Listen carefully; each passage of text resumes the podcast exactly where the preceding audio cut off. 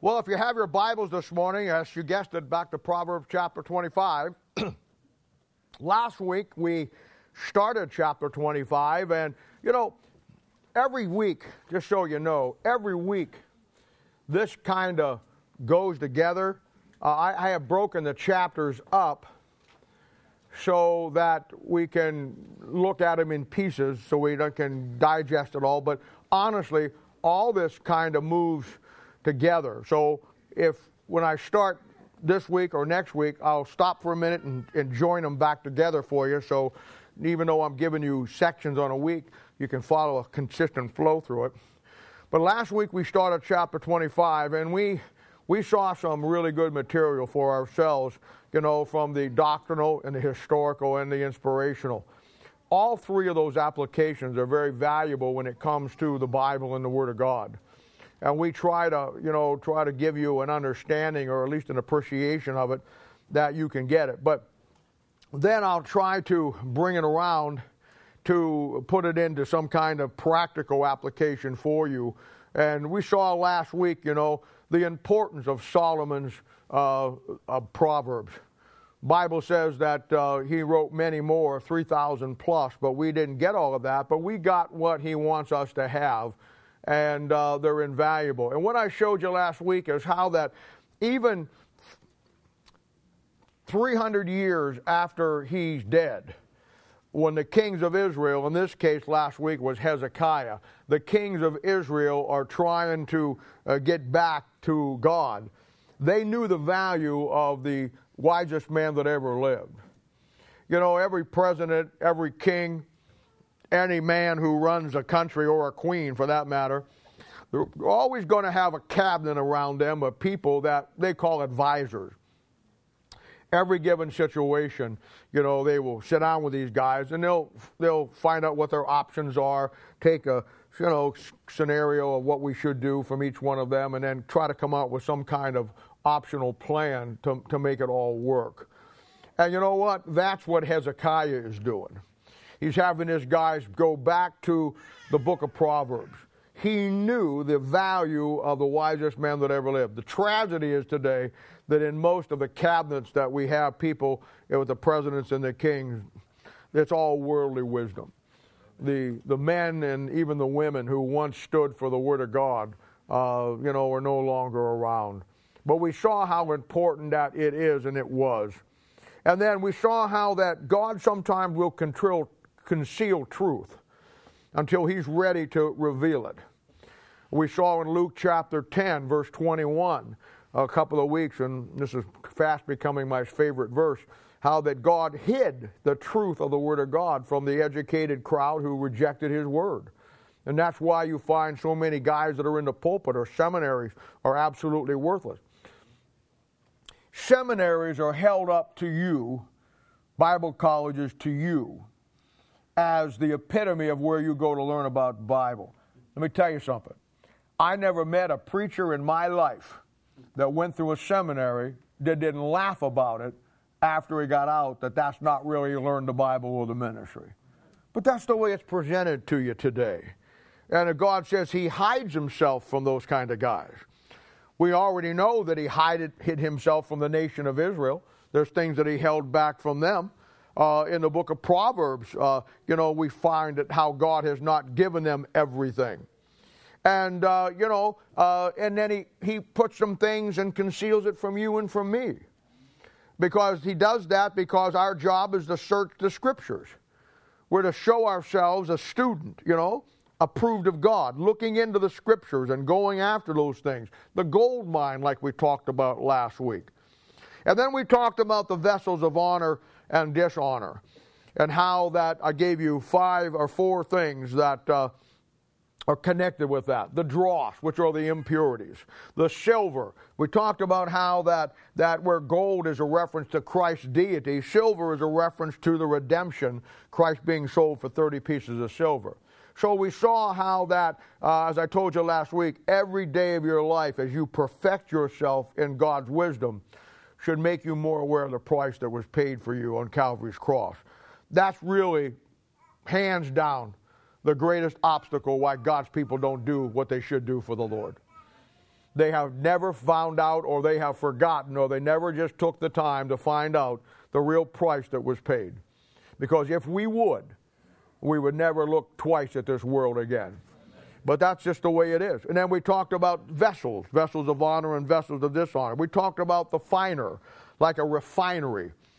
A finer is someone who takes the silver or the gold and through fire purges it, and the dross, the impurities come to the top, and then it can be scraped off and can be used from there and go from there. We saw how that really uh, all comes together. The refining process of God in your life taking you and molding and making you into everything that God wants you to be. And I've showed you that all of this doctrinally, all of this prophetically is dealing with the nation of Israel. But then we know that we just kind of move over into the inspirational, and we know it's also a picture of what God does with us. And today I want to I want to use uh, these next set of verses along with what I gave you last week, and basically what we've come through the book of Proverbs. And I want to help you maybe get your Bible in a little bit of understandable order of how things go here. Now, let me just say to you today, we're going to be a little mixture here, a day of everything. Going to be a little doctrinal stuff, a little historical stuff, and a little bit of preaching stuff. You know, uh, we're going to kind of blend it all together today, and uh, uh, you can't get into good doctrine without getting into some good preaching. And uh, and I'm just going to tell you, now, today, like I said, I want to move on here and I want to show you how that you're going to lay out your Bible to some important things concerning what's coming up in the future here. So let's read Proverbs chapter 25, verses 5 through 7. It says, Take away the wicked from before the king, and his throne shall be established in righteousness. Put not forth thyself in the presence of the king and stand not in the place of great men. For better is it to be said unto thee, Come up hither, than thou shouldst be put lower in the presence of the prince whom thine eyes have seen. Justin, Boo, father over here, would you stand up and and uh, and ask the blessing on the sermon this morning?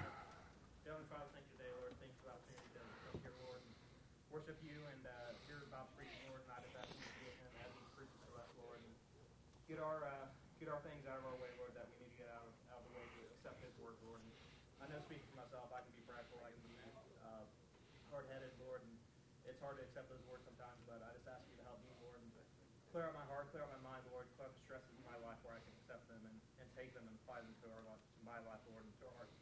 In uh, Jesus' name, pray. Amen. Now, what, one of the things that I want to do, and I always try to do, whether I'm preaching on Sunday morning or we're having a dedicated Bible study like on Thursday night, or with my even with my Lincoln people up there, you know, that we do Bible studies to, I'm always looking for opportunities to help you understand the Bible better. Uh, most preachers just want to preach at you. I don't want to preach at you, I want to preach to you. I want to give you something no matter what I'm saying, no matter what area of the scope of the Bible I'm laying out, that you walk away with something. I want every time we meet to be profitable for you. I don't want to tell you what I want to say. I want to tell you what God wants me to give you and help you glean from that and show you things. Now, what we're going to do today is we're going to take these three verses and we're going to dissect them a little bit. We're going to take them apart, then we're going to put them back together. And I want to show you componently how each one of them work so you can better get an overall appreciation how, how you look for things in your Bible and how the Bible lays itself out. Let's look in for five for a moment. Take away the wicked from before the king, and his throne shall be established in righteousness. Now you look at that verse, and you probably read verses like that, and you and that's all the farther you go with it. Now let me show you how when through the biblical eye here, so to speak, you look at this and you get the pieces that make it into a context for you. And as I've told you many, many times, if you want to learn your Bible and get the context of the Bible, you'll want to get the key words in the Bible. Thursday night, somebody asked a question about Revelation, about overcoming, over there in Revelation 2 or 3, wherever it was. And I showed you how that you, you understood that by getting the key words that define that for you. And everything in the Bible is that way. Everything. Now you take verse 5 here. It says, take away the wicked from the king, and his throne shall be established in righteousness. Now, when you find that phrase, his throne being established, and you're going to find that a lot in the book of Psalms. You're going to find it through the old prophets, Old Testament prophets and places.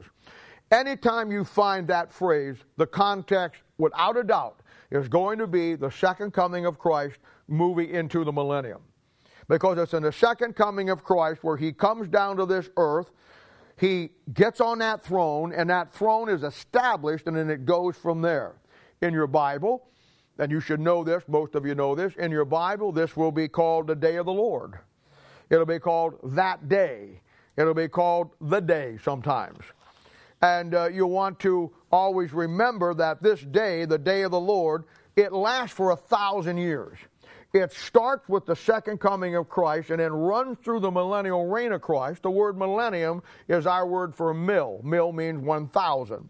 And it runs for a thousand years uh, up until uh, Revelation chapter 21 in your Bible, but the whole chapter Revelation chapter 20. And you're going to find where the Bible says the wicked is being taken away. That's a picture of the second coming of Christ, God taking away the wicked, the Antichrist to be in particular, and all the folks that are hanging out with him, and then establishing his millennial throne. Now, you're going to find that many of the Old Testament prophets spoke about this. David in 2 Samuel chapter 23, uh, he talked about it. Uh, he said, uh, and he's speaking prophetically here, he said, Now these be the 23 1. Now these be the last words of David, the son of Jesse. Said, And the man who, who was raised up on high, the anointed of the God of Jacob, and the sweet psalmist of Israel, said, The Spirit of the Lord spake by me, and his word was in my tongue. And the God of Israel said, The rock of Israel spake to me, He that ruleth over men must be just, ruling in the fear of God. And he shall be as the light of the morning when the sun rises, even a morning without clouds, as tender grass springing out of the earth by clear shining after the rain. Now, anytime you find those combination of words, we're moving into the second coming of Christ here. It's likened to a rainstorm, a cloudy day, and when tribulation, and when Christ breaks out and comes back, it's like the sun coming up in the morning after the destruction and the rain, the lightning and the thunder. And then, you know, after a good rainstorm, the sun comes out, you see a rainbow. Rainbow found two times in the Bible, once with Noah, once with the second coming. They're both types of the second coming. And then everything's cleaner. The air's cleaner, the grass is greener, your car's cleaner, everything everything that got wet is now better off than it was. And it gives life back. That's a picture of the millennium. Although my house be not so with God, yet he hath made me with an everlasting covenant, ordered in all things and sure. For this is all my salvation and my desire, although he make it uh, not to grow. Now here it comes. But the sons of Belial, Belial is an Old Testament name for the devil, if you don't have that in your Bible, wherever you find it. But the sons of Belial shall be all of them as thorns thrust away, because they cannot be taken with hands. Uh, but the man that shall touch them must be fenced with iron and the staff of a spear, and they shall be utterly burned with fire in the same place. Six and seven is a picture of God coming down at the second coming, taking away the wicked, the sons of Belial. You'll find it again in Revelation chapter 20, verses 1 and 3. And I saw an angel come down from heaven, having a key of the bottomless pit and a great chain in his hand. And he, he laid hold on the dragon, that old serpent, which is the devil, and Satan. Now, see how he defined all of those things for you? The dragon, the serpent, the devil, Satan. You got it right there. Anytime you find those words anywhere in the Bible, especially the dragon and the serpent, you know what the context is. That's how the Bible works. And he bound him for a thousand years and cast him into the bottomless pit and shut him up and set a seal upon him that should he should not deceive the nations no more till the thousand years be should fulfilled and after that he must be loosed for a little season you find it in the great chapter of Isaiah chapter 14 which begin to talk out about Satan falling back in Genesis 1 1 and 1 2.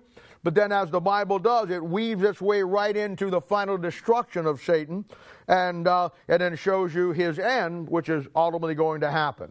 He says in verse 12 of Isaiah 14, How art thou fallen from heaven, O Lucifer, son of the morning? How art thou cut down to the ground, which dost weaken the nations? For thou hast said in thine heart, I will ascend into heaven. I will exalt my throne above the stars of God. I will sit upon the uh, mount of the congregations in the sides of the north. I will ascend above the heights of the clouds. I will be like the Most High. Now, verse 12, 13, 14 shows you his aspirations of being like God. Now, watch what happened. Yet thou shalt be brought down to hell, to the sides of the pit. They shall see thee, shall narrowly look upon thee, and consider thee, saying, Is this the man that made the earth so tremble, and did shake the kingdoms? That made the world as a wilderness, and destroyed the cities thereof? That opened not the house of his prisoners? all the kings of the nations, even all of them, lie in glory, every one in his own house. But thou art cast out to thy grave like an abominable branch, and as the raiment of those that are slain, thrust through with a sword, that go down to the stones of the pit, as a carcass trodden underfoot. All this is a picture of Proverbs 25 5 of the wicked being taken away. And the Bible says then that his throne is established in righteousness. This will be Psalms 19, verse 11 through 16. And I saw heaven open, behold, a white horse, and he that sat upon it was called faithful and true. And in righteousness he doth judge and make war. His eyes were as a flame of fire on his head, and many crowns he had a name written that no man knew but he himself. And he was clothed with a vesture dipped in blood, and his name is called the Word of God. And the armies which were in heaven followed upon him on white horses. That's me and you, by the way clothed in fine linen, uh, white and clean, and out of his mouth goeth a sharp uh, sword. With it he should smite the nations, and he shall rule them with a rod of iron, and he treadeth the winepress of the fierceness of the wrath of Almighty God. Here it comes. And he hath on his vesture and on his thigh a name written, King of Kings and Lord of Lords. That's the establishment of his throne in righteousness. And Revelation chapter 11, verse 15 finally says, And the kingdoms of this world are become the kingdoms of our Lord and his Christ, meaning God's Christ. The reason why he says that, because there's two Christs in the Bible, for those of you that want to get a little deeper into it. Now, just so you know, when it comes to the throne of God being established in righteousness, called the millennium, there are three basic teachings on this. And you're going to find this, many of you from our Bible Institute, which really teaches you everything you need to know about the Bible and the structure by which you learn the Bible. Many of you know what I'm about to say, but we've always got new people, and people are trying to learn, and we've always got a host of 20, 30 young uh, Christians around here that are dumping into the book, so this will get you ahead here. There are three main teachings. The first one is called, now they're built around the millennium and the millennium means 1,000. And the first teaching, which is false, is what we call amillennialism. A millennialism. A meaning no or not. In other words, no millennium. Now, this will be people like Unitarianism. They don't believe in any uh, coming of Christ. No literal kingdom, uh, no nothing. It's just the fact that you're here, you're your own God, you make the better place a better live, whether you do or you don't, and that's all the farther it goes. Then you have another false teaching based around the millennium, and that's called postmillennialism. And the teaching here is that Christ will come back uh, only after uh, we make the world a better place for, to live, solve all the social problems, end all the wars. And this has been the mindset, just so you know. This mindset has been in operation for many, many, many, many years, especially in America. After World War I, uh, the war that was supposedly the war to end all wars, there's been 238 since then, they created back then what was called the League of Nations. A little later on, it become the United Nations. They put over the United Nations in the building there, if you went to Washington, D.C., they put a verse up there found in Isaiah that talks about building, beating your swords into plowshares and uh, not knowing war anymore. That is a reference out of Isaiah that is dealing with the millennial reign of Christ. In other words, when the United Nations came into being by all the people on here, they thought that they were going to bring in the kingdom by ending war, by getting everybody together in the United Nations that would stop war, have peacekeepers, and bring peace on earth, goodwill toward men. What a joke that was. It never worked, it never will work, because at the end of the day, in your, in your post millennial mindset, you can't fix anything. But this is why, this is why you'll find the churches that follow this kind of teaching, uh, they, they, they believe that, uh, uh, that we bring, uh, we're, we're making the world better by bringing everybody into God's kingdom. We bring the world to a golden age through our social gospel, through our social issues. We get away, and the way you do this is get away with sin. Homosexuality is not wrong, lesbianism not wrong. Now we even make them pastors because this is the social gospel. It's a time when the whole world, by these people, in their minds, will become Christianized. They'll get away with all war. They'll get away with all sin. They'll do away with everything, and everybody will be kumbaya. Because right now their mindset is that we're all God's children. You and I, in a post millennial mindset, are on the outside looking in. We're the oddball crowd because they want to get everybody together. They're kingdom builders.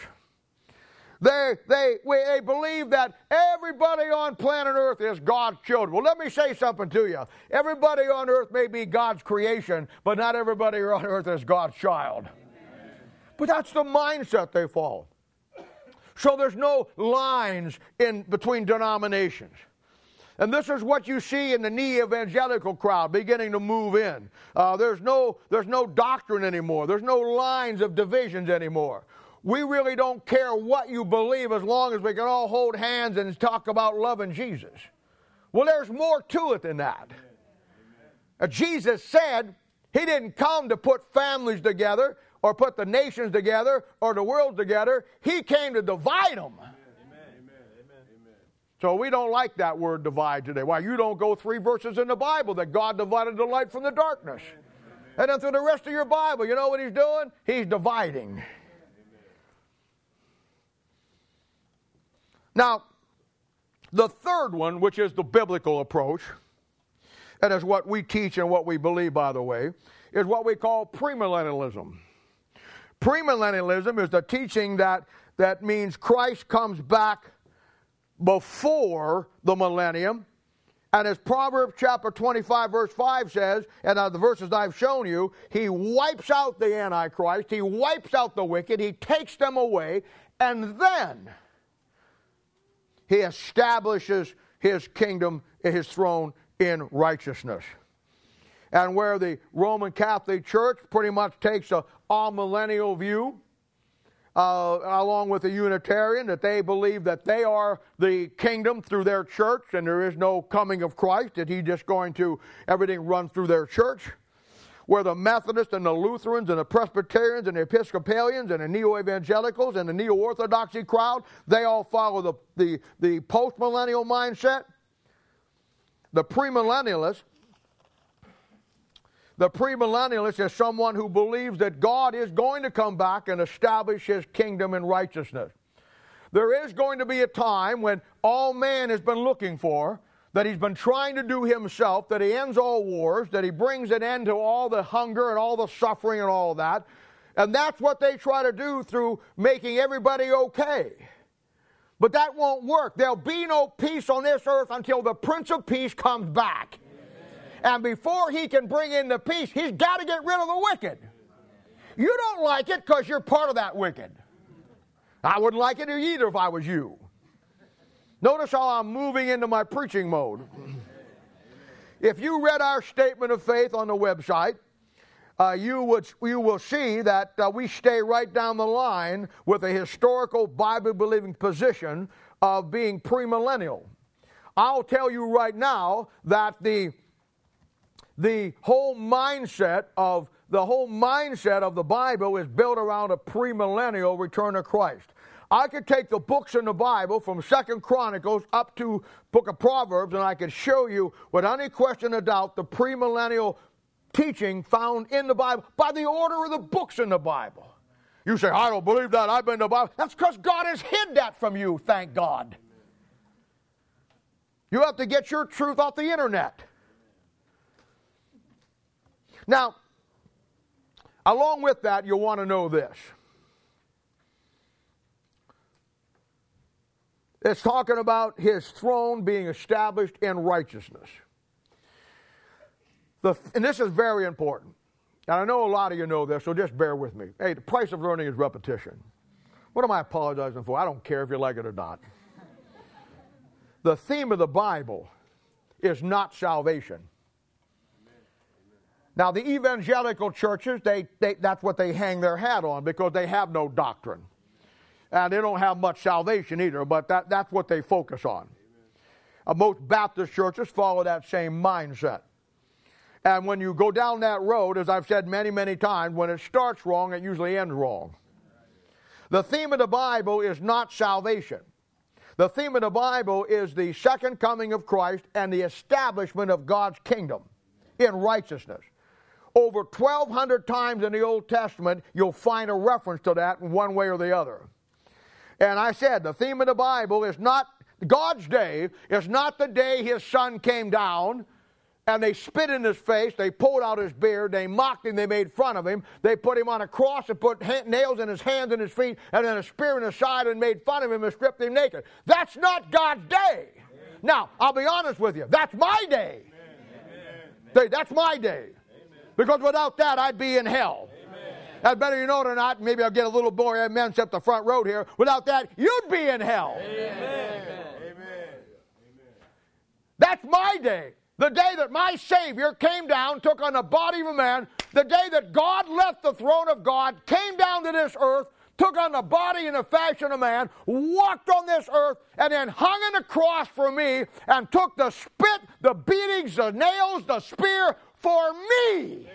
That's my day. That's not the day God's looking for. The day God's looking for is the day His Son comes back on that white horse, rides through that eastern gate, gets off that steed, steps on a Mount of Olives, and it splits. He goes in through the eastern gate, and he sits down on the throne, and he is crowned King of Kings and Lord of Lords. That's His day. And His throne is established in righteousness. Not the day He's looking for.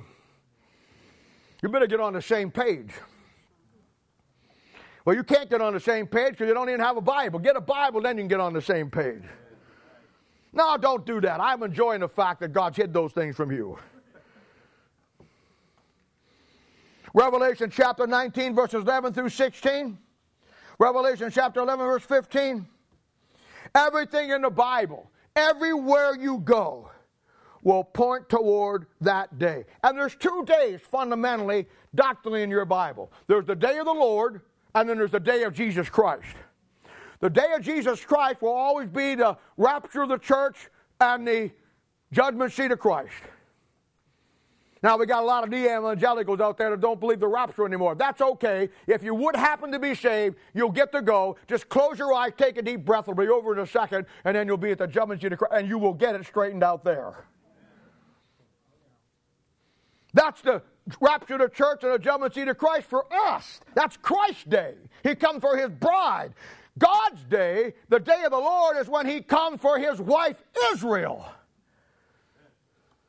But before he can give them everything he's promised them, he's got to get a wicked, he's got to get the wicked out of the way.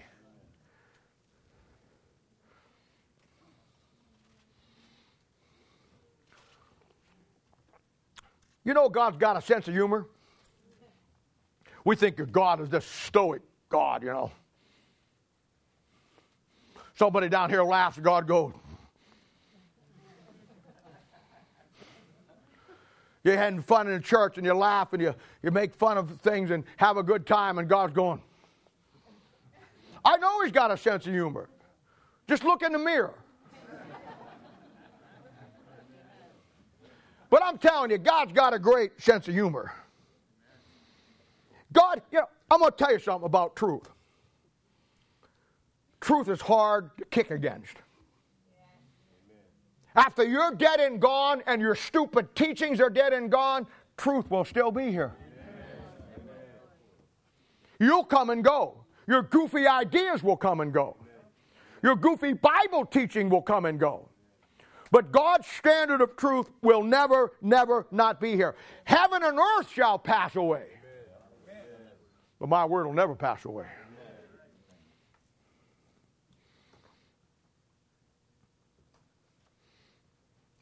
In our hymnal, I'm not sure what page it is. I don't need to know. It's material. We got a song that we don't sing it very often, but it's sang a lot. The Battle Hymn of the Republic. And you know what? That's a great song. And you know that the closest you'll ever get a Democrat or a liberal or an unsaved person to ever sing anything uh, about God in the Bible would might be the Battle Hymn of the Republic. Battle Hymn of the Republic was written back in about 1862 by Julia Ward Howe, who was a poet and a songwriter, and it was during the Civil War. She was an abolitionist, she was against slavery. Didn't get an amen from you on that one? I bet you'd like it if she was quarterback for the Chiefs, wouldn't you, huh? You change your mind on that yet? No. You know, you're stubborn, just like your other brothers aren't like that. Why are you like that? I love you no matter what, and I'm not, you're still always going to be my son, so you just hang in there. Because I want to be around when you repent.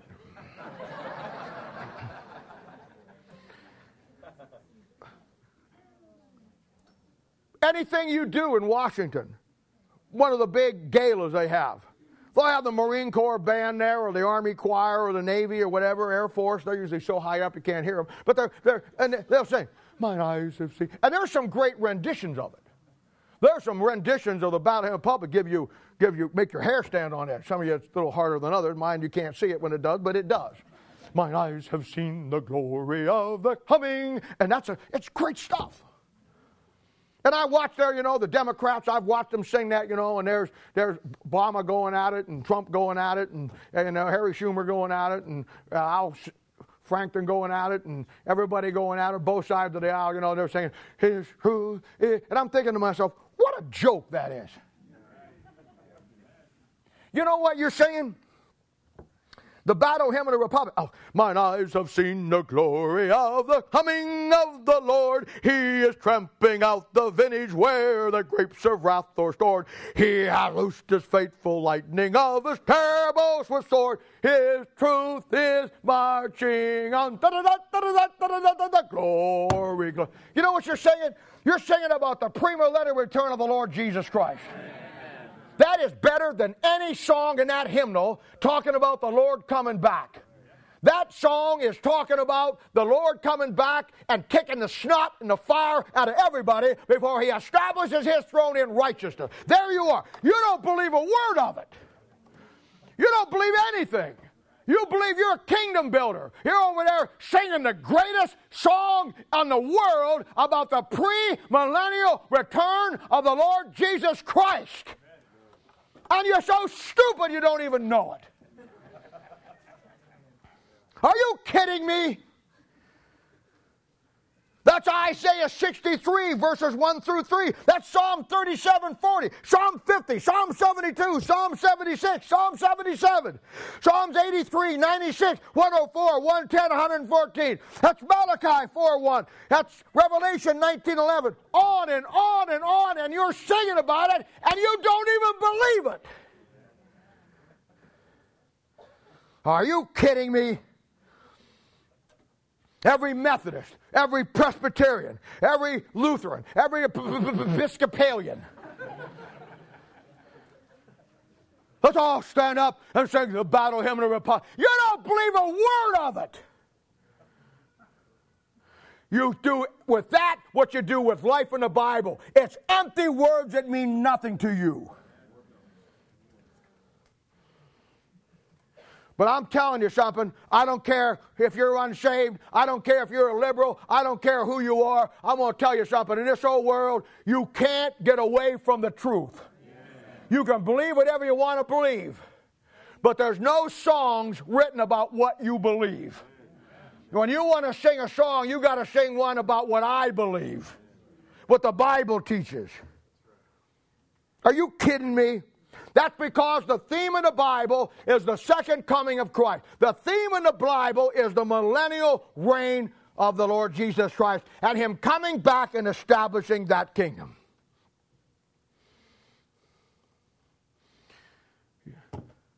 You got the moron tabernacle choir who have just changed their name if you don't know that. They're taking a name, taking the word moron out.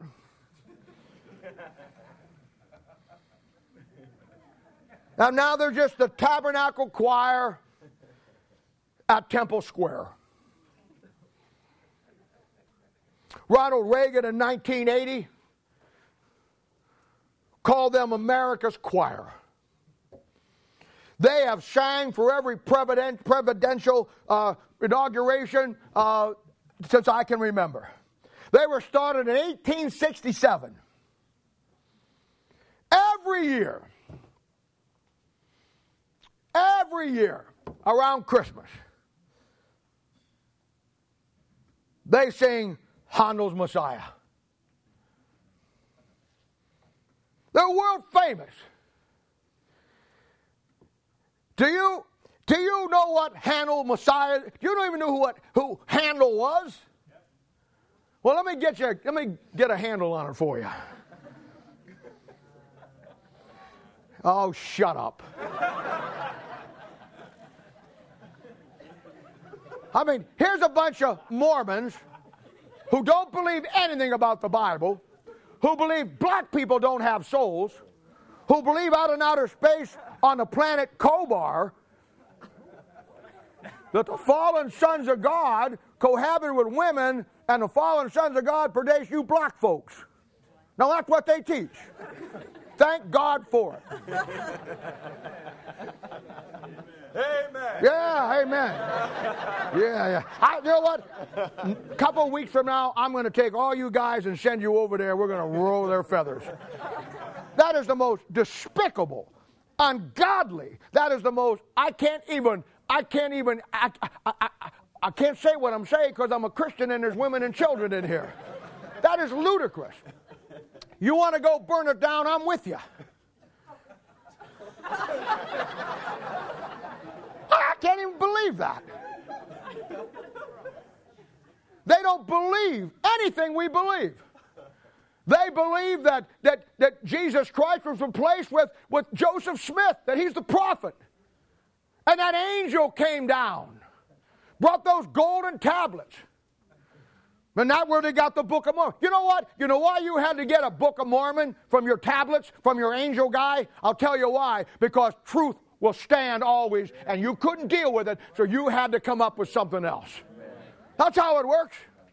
The Jehovah Witnesses are the same way. For years, they used the King James Bible, and they were getting their rear ends kicked by the Baptists with the King James Bible. So they created a little green monster, the New World Translation. Says what would they believe? Truth is so impacting and stands on its own two feet that if you want to get around it, you got to get your own Bible. I'm telling you.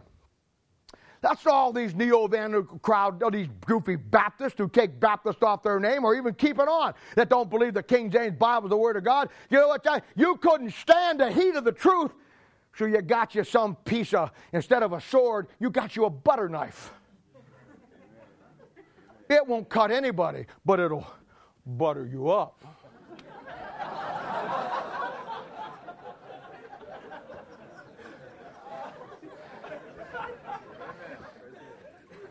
If I'm a four wheel drive vehicle, I am shifting from two wheel drive into four wheel as we speak.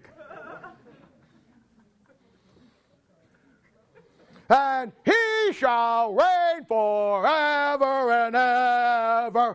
Hallelujah, hallelujah, hallelujah. King of kings, hallelujah, hallelujah, oh King of kings, hallelujah, hallelujah, oh, da da da, hallelujah, hallelujah, ba bum bum bum, bum bum bum, bum bum bum bum bum bum, and he, you don't believe any of that.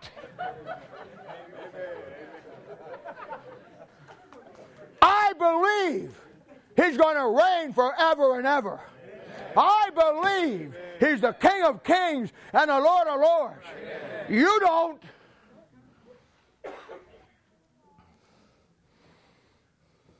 Why, there isn't a Mormon on this planet that believes the premillennial return of Christ. I mean, hey, don't tell me God don't have the last laugh. Just imagine you being a Democrat or a liberal or whatever, Republican for that matter. You standing up and saying, battle him in a republic. Just imagine you being a Mormon singing about him in the public or singing Handel's Messiah year after year after year in concert after concert. And on one of these days, brother, you stand before him in your sin. You see that swift sword. You see that lightning like a judgment like lightning. You see the grapes of wrath. You see the threshing of those of those of the truth. And now you wind up standing before him, having all your life sang and sang about his coming, and you didn't believe it for 15 seconds. Don't tell me God doesn't get the last laugh. Don't tell me God doesn't have a sense of humor. While you will reprobate, this next verse is just for you. Verse 6. Put not forth thyself in the presence of the king, nor stand in the place of great men. You know what you got there? That's the great white throne judgment. That's where the dead, small, and great stand before God. That's Revelation chapter 20, verse 11 through 15. And I saw a great white throne, and him that sat on it, from whose face the earth and the heaven fled away, and it was found no place for them. Here it comes. And I saw the dead, small and great stand before God. And the books were opened. And another book was opened, which was the book of life. And the dead were judged out of those things were written in the books. And the she gave up the dead were in it, and death and hell delivered the dead were in them, and they were judged every man according to the word. And death and hell were cast into the lake of fire. And whosoever was not found written in the book of life was cast into the lake of fire. There it is the great white throne judgment. And I saw a great white throne. No place to hide now. No church, no Bible college, no education. All that has been stripped from you. Now, for the first time in your life, all you got to deal with is the truth. And he says, Put not forth thyself in the presence of the king, nor stand in the place of great men. And I saw the dead, small and great, stand before God. Oh my goodness. And there he sits on the throne. You go through your whole life believing what you want to believe.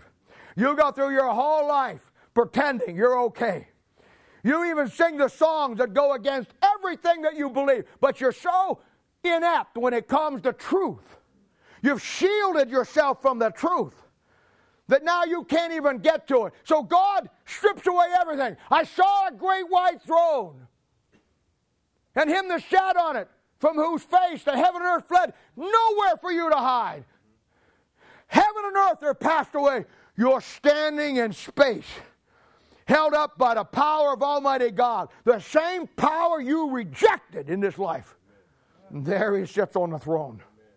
There he sits on the throne. There's the Ancient of Days. There's the eyes as the burning fire. There's the only one who could have paid your price for hell. You rejected him. Now he stands as your judge, and you have put yourself in the place of great men.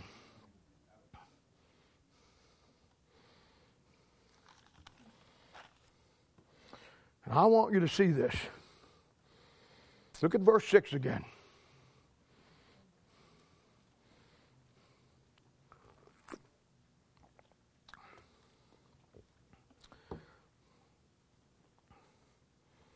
Put not forth thyself in the presence of the king.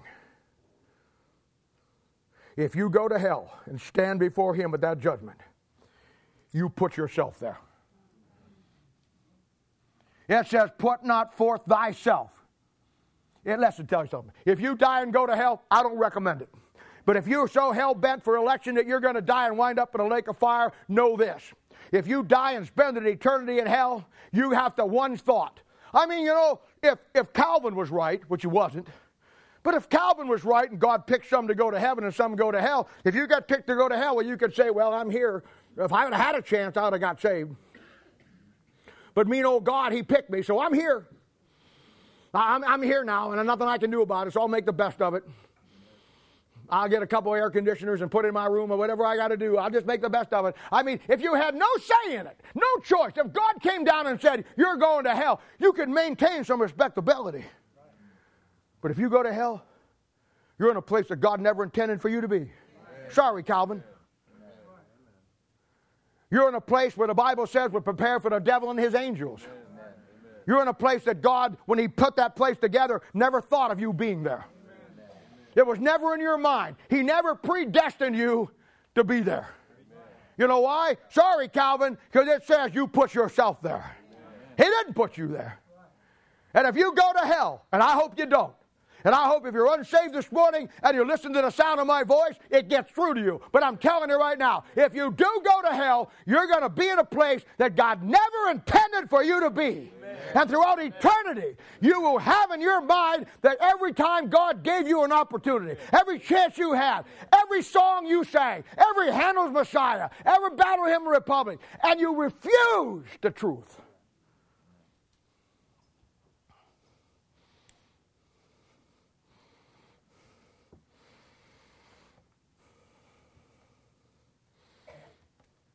In the place of great men. Job chapter 38, verses 1 through 3, talking about that day. He says, Then the Lord answered Job out of the whirlwind and said, Who is this that darkeneth counsel by word without knowledge? Gird up now thy loins like a man. I will demand of thee, and answer thou me. You know what the great white throne is going to be? You got there because you thought your self righteousness was going to get you to heaven. So now you're going to get to stand there and argue with God why He should let you in. And you know what? You know what He's going to do? He's going to put your self righteousness over here and the righteousness of God's Son, Jesus Christ, on this side, and you're going to have to prove you're just as good and better than He is. What a day that's going to Are you kidding me? We talking to, Will. boy, he's really on the hot seat. You don't know hot seat till you stand in that day kings, potentates, the bums of the skid row, all coming up in their order, all standing there, and all get to do the exact same thing justify themselves before a holy God why your rejection of the truth was better than the truth that God gave you. Why your self righteousness will cut it when He hung His righteousness on the cross for you.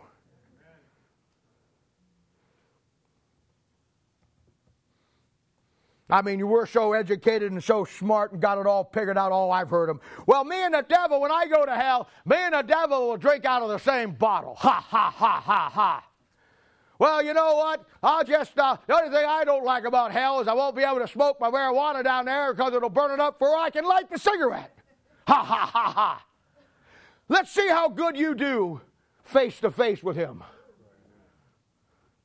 Let's see how good you do in that day when your education won't help you, your seminary training won't do you any good. All your hiding now has been stripped away, and you're standing before Him with the smoke and the stench of hell and brimstone pouring off your body, and all you got to cover your nakedness is your filthy rags of your own self righteousness. While you and I stand at the judgment seat of Christ, no matter how bad it's going to be, our clothing is covered by the blood of God's Son. Amen.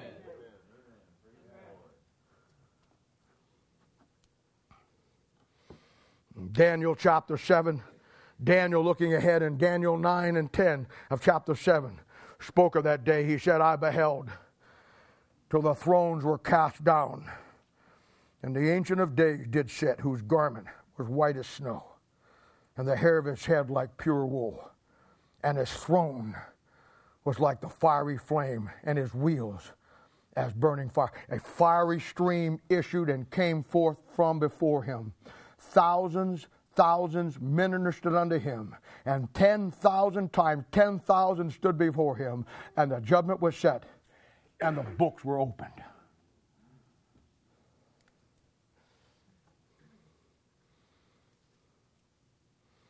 Presidents, kings, queens, senators, congressmen, movie stars, along with murderers, rapists, thieves, child molesters, all matched and pumped together as they stand here. And every one of them, just like today, will have their excuses why their sin is okay.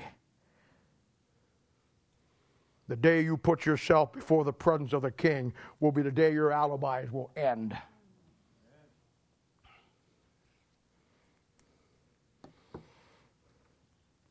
Now you'll have a chance to declare your righteousness up against God's Son. Come on, tough guy. Let's see what you got. Come on, sweetheart. You're smart. Let's see how you can do in that day. And boy, does he have some questions for you, Job chapter 38. You know, in the Bible, one of the greatest studies you'll ever take is a study on the laughter of God. In the Bible, there's four times kinds of laughter. In Ecclesiastes chapter 7, verse 2, you find the laughter of sinful merriment. That's what everybody was doing last night and Friday night out in the world. And old Chris and the boys go down preaching on the street. Reason why people don't like it is because, Chris, you're interrupting the laughter of their sinful merriment. They don't like that. When you start to here at work and somebody's telling dirty jokes or this or that, and you step in and say something, they don't like it. You know why? You're interrupting their sinful merriment and their laughter. Then you have the laughter in the Bible of skepticism. That'll be found in Genesis chapter 18, verse 12, with Abraham and Sarah. Abraham and Sarah were well up in years, 90 some, 80 years old, and well past childbearing age, and God told Sarah and Abraham, or told Abraham that Sarah was going to have a child, which was going to be the promised seed coming down Christ's line, Isaac. And Sarah was over here listening to what was going on. And when she heard that, she laughed within herself. God comes back a little later and he says, You know what? He says, We're going to name that kid. His name is going to mean laughter because you laughed. She says, Oh, just like you and me. Oh, Lord. I didn't laugh. Oh, honey, I, I didn't do that. Mom, um, I didn't do that. Dad, I, I didn't do that. Where do you think that starts at? Deceptions always will start with somebody not wanting to deal with the truth. She knew who God was. She knew how important Abraham was, and now she just had a chance to be just as important to bring about the seed of Christ. And she laughed because she was skeptical of what God would do. And she says, Lord, you know I love you. Wow, that sermon Sunday was so good. That was last week, you know. That preacher's really good. Lord, I, I, I, I laugh. Me laugh? I'd laugh. You know what he said? Yea, but you did laugh. You don't get around truth.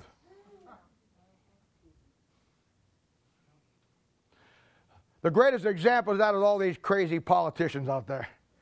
They'll get into some terrible sin, and then because they're accountable to the people, they'll get up and tell you the goofiest stories you ever heard in your life. Nobody believes them. You know what? It's always better off if you're a politician or whoever and you are really messed up. These guys get up there. I've watched them. I've watched them. I, I watched them. What was that guy's name that was sending naked pictures of himself? That little Weirwinkle guy that was in Chicago. A good name for him, Weirwinkle. Anyway, he went on and on and on. How I didn't do it. I didn't do this. I didn't do that. No, I'm, I'm innocent. I'm innocent. I, that's my favorite. In time, the truth will come out and I will be justified. Well, we are right about half of that. In time, the truth will come out. It always does. And you'd be much better off to get up there and say, hey, look, I'm human just like you. I screwed up. I did this. I'm sorry. Uh, hey, America is the most forgiving people on the planet. Kind of. I say the unsaved people are, God's people aren't. And, and you know, uh, I, I just, I messed up. I screwed up. I, I, am sorry. I asked your forgiveness. You know, I've learned my lesson. I, I, I did it. And everybody be okay. The longer you lie about it, the more everybody knows you're lying about it. She said, Lord, I, I, I, I me? I'm Abraham's wife. I didn't lie. God said, Yea, but you did lie. You laughed. You laughed. So that's the laugh of skepticism. Then in Psalms 126, verse 2, you have the laugh of victory. That's our laugh. We're overcomers. I showed you the other night three overcomings in the Bible. Israel's an overcomer, you're an overcomer, and the Bible says that Christ was an overcomer. I'll tell you what, I know life's tough. I know it can be rough. I, I, know there's a lot of things go south in your life and my life, and things don't always work out the way we want to. I get it. I realize that we're in this old world, and sometimes the flesh beats us up terribly. Sometimes God's people beat us up terribly. Sometimes we just get a general beating up terrible. But I want to tell you something. When that old rapture takes place, you know, I don't know why an evangelical wouldn't want to believe in the rapture. I'd want to believe in the rapture even if it wasn't, it wasn't a rapture. I want out of here.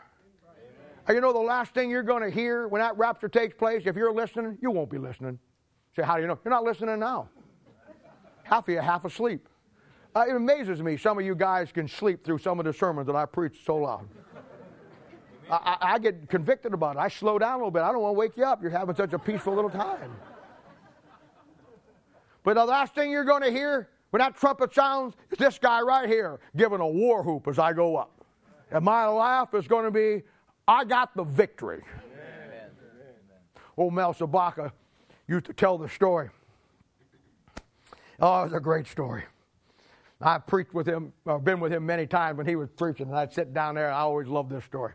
We'd go to different churches, you know, and he'd use different endings in stories. It's where I learned how to how to how to do it too. And he would tell some great stories. I mean, just really leave you hanging and then nail you. And he told a story one time, he was talking about the second coming of Christ. He told a story one time, he says, You know, one time there was this little kid. And every time he went to school, there was this big bully there that would always bully him, take his lunch money, just beat him up for no reason. And this kid got so tired of it. He'd go to lunch, he'd take his lunch to school, and the kid would take his lunch, he'd pick him up and dump his money out, take everything he had, and then beat him up on top of it. He'd get him going into school, and he'd wait for him out of, every day coming out of school. A bully would be waiting there for him. One day he got out of school about five minutes early, and the bully wasn't there. And he only lived about two blocks away from school. And so he starts to walk home, and he looks around about that time. The bully comes around the corner out of the school and sees him. That little kid takes off. That bully laughs and goes after him. That little guy, just the little guy, he's running with everything he's got. And he's running down there and he looks back there and that bully is gaining on him. And boy, I'll tell you what, he, he, he's putting it to the metal, boy. He's going as fast as he can. And he sees his house up there about, about 200 yards away, and that bully, he can hear the bully right behind him. They had a little gate there, a little white gate. He just went right over that gate, and he looked behind him, and that bully just scaled that whole gate over him. He went around the back of the house and got his hands up on the back door to get in, and about that time, that bully grabbed him by the cuff of the neck and pulled him down. About that time, the back door opened and his big brother, just home from the Marine Corps, stepped down. That little guy said, That's my brother. You want to beat me up now? You want to take my lunch money now? You want to throw me down on the ground now? My big brother's here. He'll have some words with you. And that big old Marine came down. I won't tell you something. You can laugh at me all you want. You can make fun of me and do what you want. You wait till my big brother gets here. He's going to set it straight. He'll wait till that back door opens, brother, and he walks down and he takes the wicked away.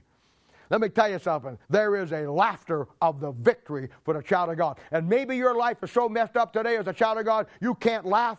But I'm telling you, I feel sorry for you because you got in that book and did what was right. You can have the laugh of victory, but one way or the other, you'll get it when he when our big brother pulls us out of here. So you have the laughter of sinful merriment. You have the laughter of skepticism, the laugh of victory. And then the last one's found in Proverbs chapter 2, verses 1 through 5. And and uh, Psalm, excuse me, Psalm chapter 2, verses 1 through 5, and Proverbs chapter 1, verses 25 through 31. That's the laughter of your condemnation when you go to hell. Psalm 2 says, Why do the heathen rage and the people imagine a vain thing? The kings of the earth have set themselves and the rulers to take counsel against the Lord and against his anointed, saying, Let us break their bands asunder and cast away their cord from us. Look at verse 4. He that sitteth in the heavens shall laugh. God shall have them in derision. He shall, then shall he speak unto them in his wrath and vex them with his sore displeasure. Proverbs 1 25 through 31 says, But ye have said it not, God speaking, all my counsel, and would have none of my reproof.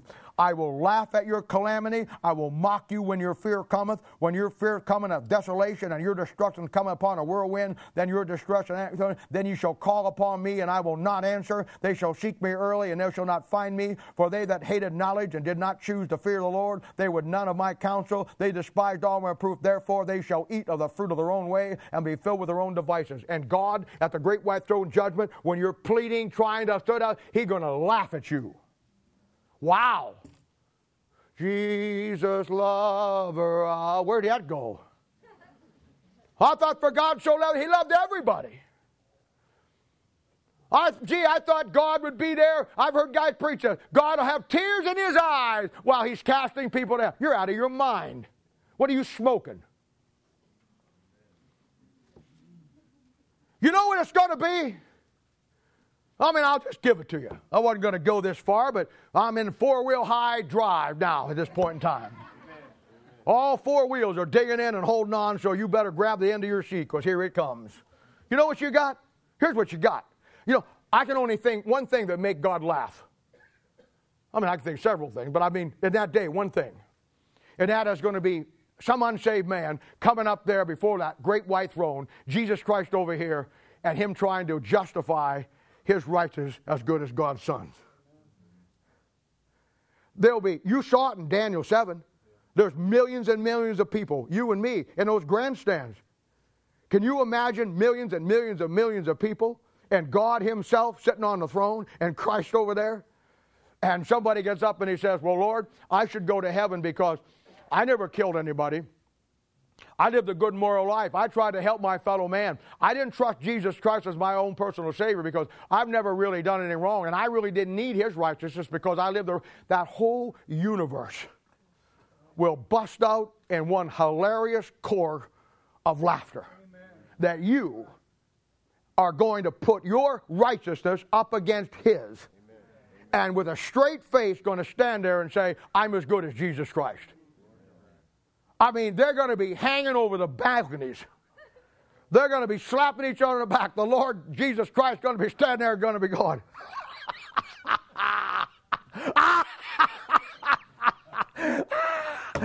That's really good, but that ain't going to work for you.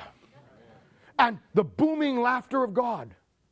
That Bible says, I saw a great white throne, and heaven and earth flee from it. You're going to be standing in Almighty's, uh, in, in, by Almighty's God's power in space and you're going to stand there and plead your cause, and the very power that is holding you up. That Bible says that every tongue and every knee is going to bow. And you may not bow your knee and confess Him now, but you will there. Amen. And it doesn't matter in your tough image whether you will or you won't, just a matter of when you will. Amen. And you'll stand there before Him, and after you have you been laughed out of the place, and you now realize that your condemnation is coming. You're going to bow down and you're going to put your head and you're going to say, Jesus Christ is Lord. You're going to stand up. God's going to take away that power. Down you drop. And the last thing you'll hear before you splash in a lake of fire is the rip roaring laughter of an almighty God. Laughing at your calamity, laughing at your derision, laughing at your cry for help because his son on the cross cried out for help and he turned his back on him so he wouldn't have to turn it on you. You rejected it, you gave God the short end of the stick, it's on you. You have put yourself in the place of great men.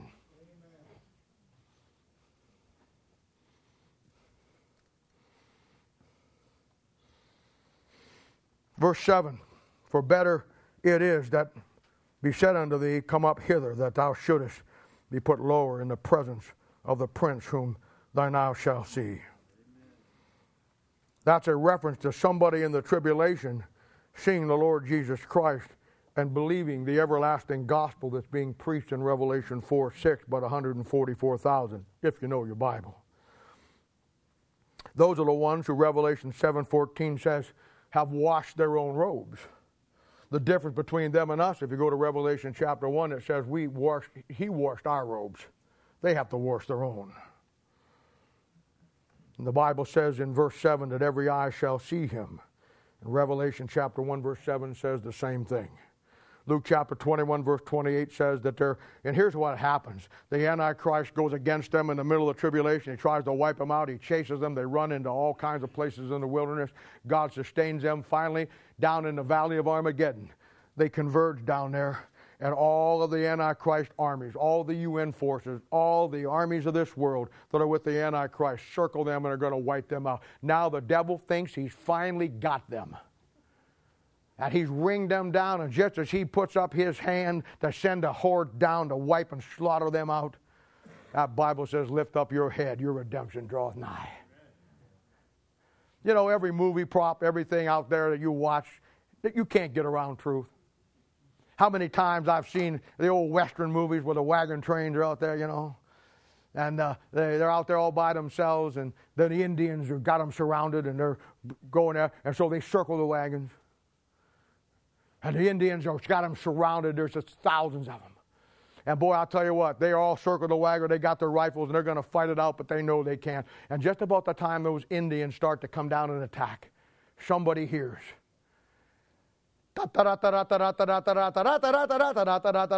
Here comes the cavalry.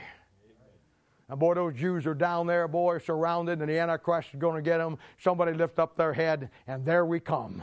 There comes the cavalry and it pulls them out of that thing. That's going to be a day. That's how it works. The prince is the Lord Jesus Christ. Now, getting all this together quickly. Last week I showed you how, and have been for the last couple of weeks, Israel rejecting God's wisdom and going into captivity, which is the type of the tribulation. I showed you how God will now hide some things. He seals up the book of Daniel, some things, and Revelation also, some things for later. Then, when God comes back at the second coming to take away the wicked, verse 5 today, and he will establish his kingdom and his throne, verse 5 today. All the wicked and the unsaved men will then stand before the king and they'll be judged, Revelation 20, Daniel 7, and found in verse 6 they'll stand with great men, but they put themselves there. Some people, the Jews and the Gentiles, under the preaching of the everlasting gospel, will overcome, as the Bible says. And uh, we find them here in verse 6. And uh, uh, they, uh, uh, they, they get redeemed. And God will come back and take them out right before it all comes down. And then God comes back at the second coming and establishes his kingdom for a thousand years. Now, putting all the events for you and for me, here's what you got. Right now, we're at the church age, and we're at the end of the church age. Somebody asked me the other day, uh, What is the last sign before the Lord comes back? And I said, I'm not looking for a sign, I'm listening for a sound. There are no more signs. Any moment now, any day, any second. 1 Corinthians 15 51, 1 Thessalonians 4 13, be the rapture of the church. You say, well, my evangelical preacher don't believe it. Doesn't matter. He probably ain't going. It's okay. Then we know the tribulation shows up. The Antichrist shows up. Revelation chapter 6. We know the tribulation lasts for seven years, divided in the middle by three and a half years. And then Christ comes back. Second coming, take away the wicked, establishes his throne in righteousness. Then he has the great white throne judgment after that thousand years, and then God's government, his kingdom, the thing that man has tried to replicate and tried to fake and try to counterfeit all through history will now firmly be established, Isaiah chapter 9, verse 6 and 7. Of the increase of his government and peace now, there'll be no end. And as the Mormon Tabernacle Choir will sing this year, without believing any of it, and he shall reign forever and ever. King of kings, Lord of lords.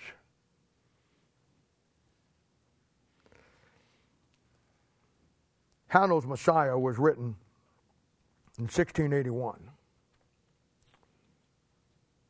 In music, there's five periods of music, and they all correspond with what man does with the King James Bible, in case you know it or not. The first period was the Baroque period. When Handel, as Mozart, and some of those guys composed their, their music, it's been called the golden age of music. And it's called the golden age of music without anybody knowing it because it was always the, also the golden age of the Bible. And in that golden age of music, it was unlike any other time in, in history of music because in that golden era, the classical it's called, it was man writing music expressing his love for God based on, here it comes, a King James 1611 authorized version. It wasn't an NIV anywhere. It wasn't an AIV, ASV anywhere. They, they expressed their love for God through their music. Mendelssohn, Mozart, Handel.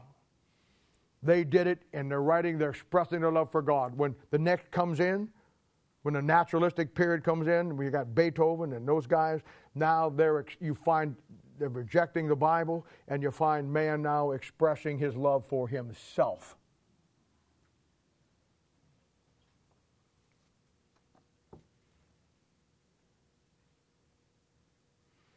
And when Handel wrote, he's writing about Revelation chapter 19 and 1200 places in the Old Testament because everybody knew back then who was saved that there's only one way he's coming back the premillennial return. I'm sorry today that you don't know that. I'm sorry today that whatever you got caught up in that took the Bible from you has left you destitute. I'm sorry for that. But you know what? Doesn't change the fact that all down through history, the Bible believing line believed what I'm teaching you this morning, and Handel wrote about it in his songs. Listen, the truth of God's word will stand forever. It doesn't matter what you think about it. It doesn't matter what your college professor thinks about it, your best friend, your husband, or your wife, or whoever you're hanging out with that you probably shouldn't be hanging out with. It will never change anything. Men saved and lost who reject the truth will have their whole life go by its truth and principles in every aspect of their life, and they'll never see it. They'll sit there and sing the battle hymn of the Republic, talking about the premillennial turn and the judgment they're going to face, and they'll never figure it out. You know why? Because the Bible says back there in Isaiah that unsaved men don't understand God's judgment. They'll sing up there and, and get goose pimples. This is wonderful, great, wild, great. They'll go to that concert and have the Moron Tabernacle Choir sing it, and they'll leave there saying, That was such a great experience. And yet they're going to stand before God someday and die and go to hell simply because they can't believe. Maybe it's because they're being sang by a group that doesn't believe it either. And at the judgment seat of Christ, saved men who have rejected the truth and taught against it will have to stand at the judgment seat of Christ and face the truth of a book that God gave them and they rejected. And they're saved, the Bible says in 1 Corinthians 3, verse 15, yet so as by the fire, they lose everything they have. An unsaved, unregenerated man who spent his whole life trying to get around God's truth will put himself in the presence of the king, verse 6 and at the end of his life, he will find the very truth that he rejected now waiting for him to reject him. And the great joke of all times, we say it he that laughs last laughs best. We talk about, I got the last laugh. No, you didn't. God's going to get the last laugh. And when he laughs, he'll laugh best. It'll be because that you and your self righteousness thought you didn't need Christ's death on the cross, that you were good enough to get there for yourself. And I cannot think of anything that will put heaven in stitches. It's for a bunch of saved people to stand there and listen to an unsaved man or woman try to say, My righteousness is better than his.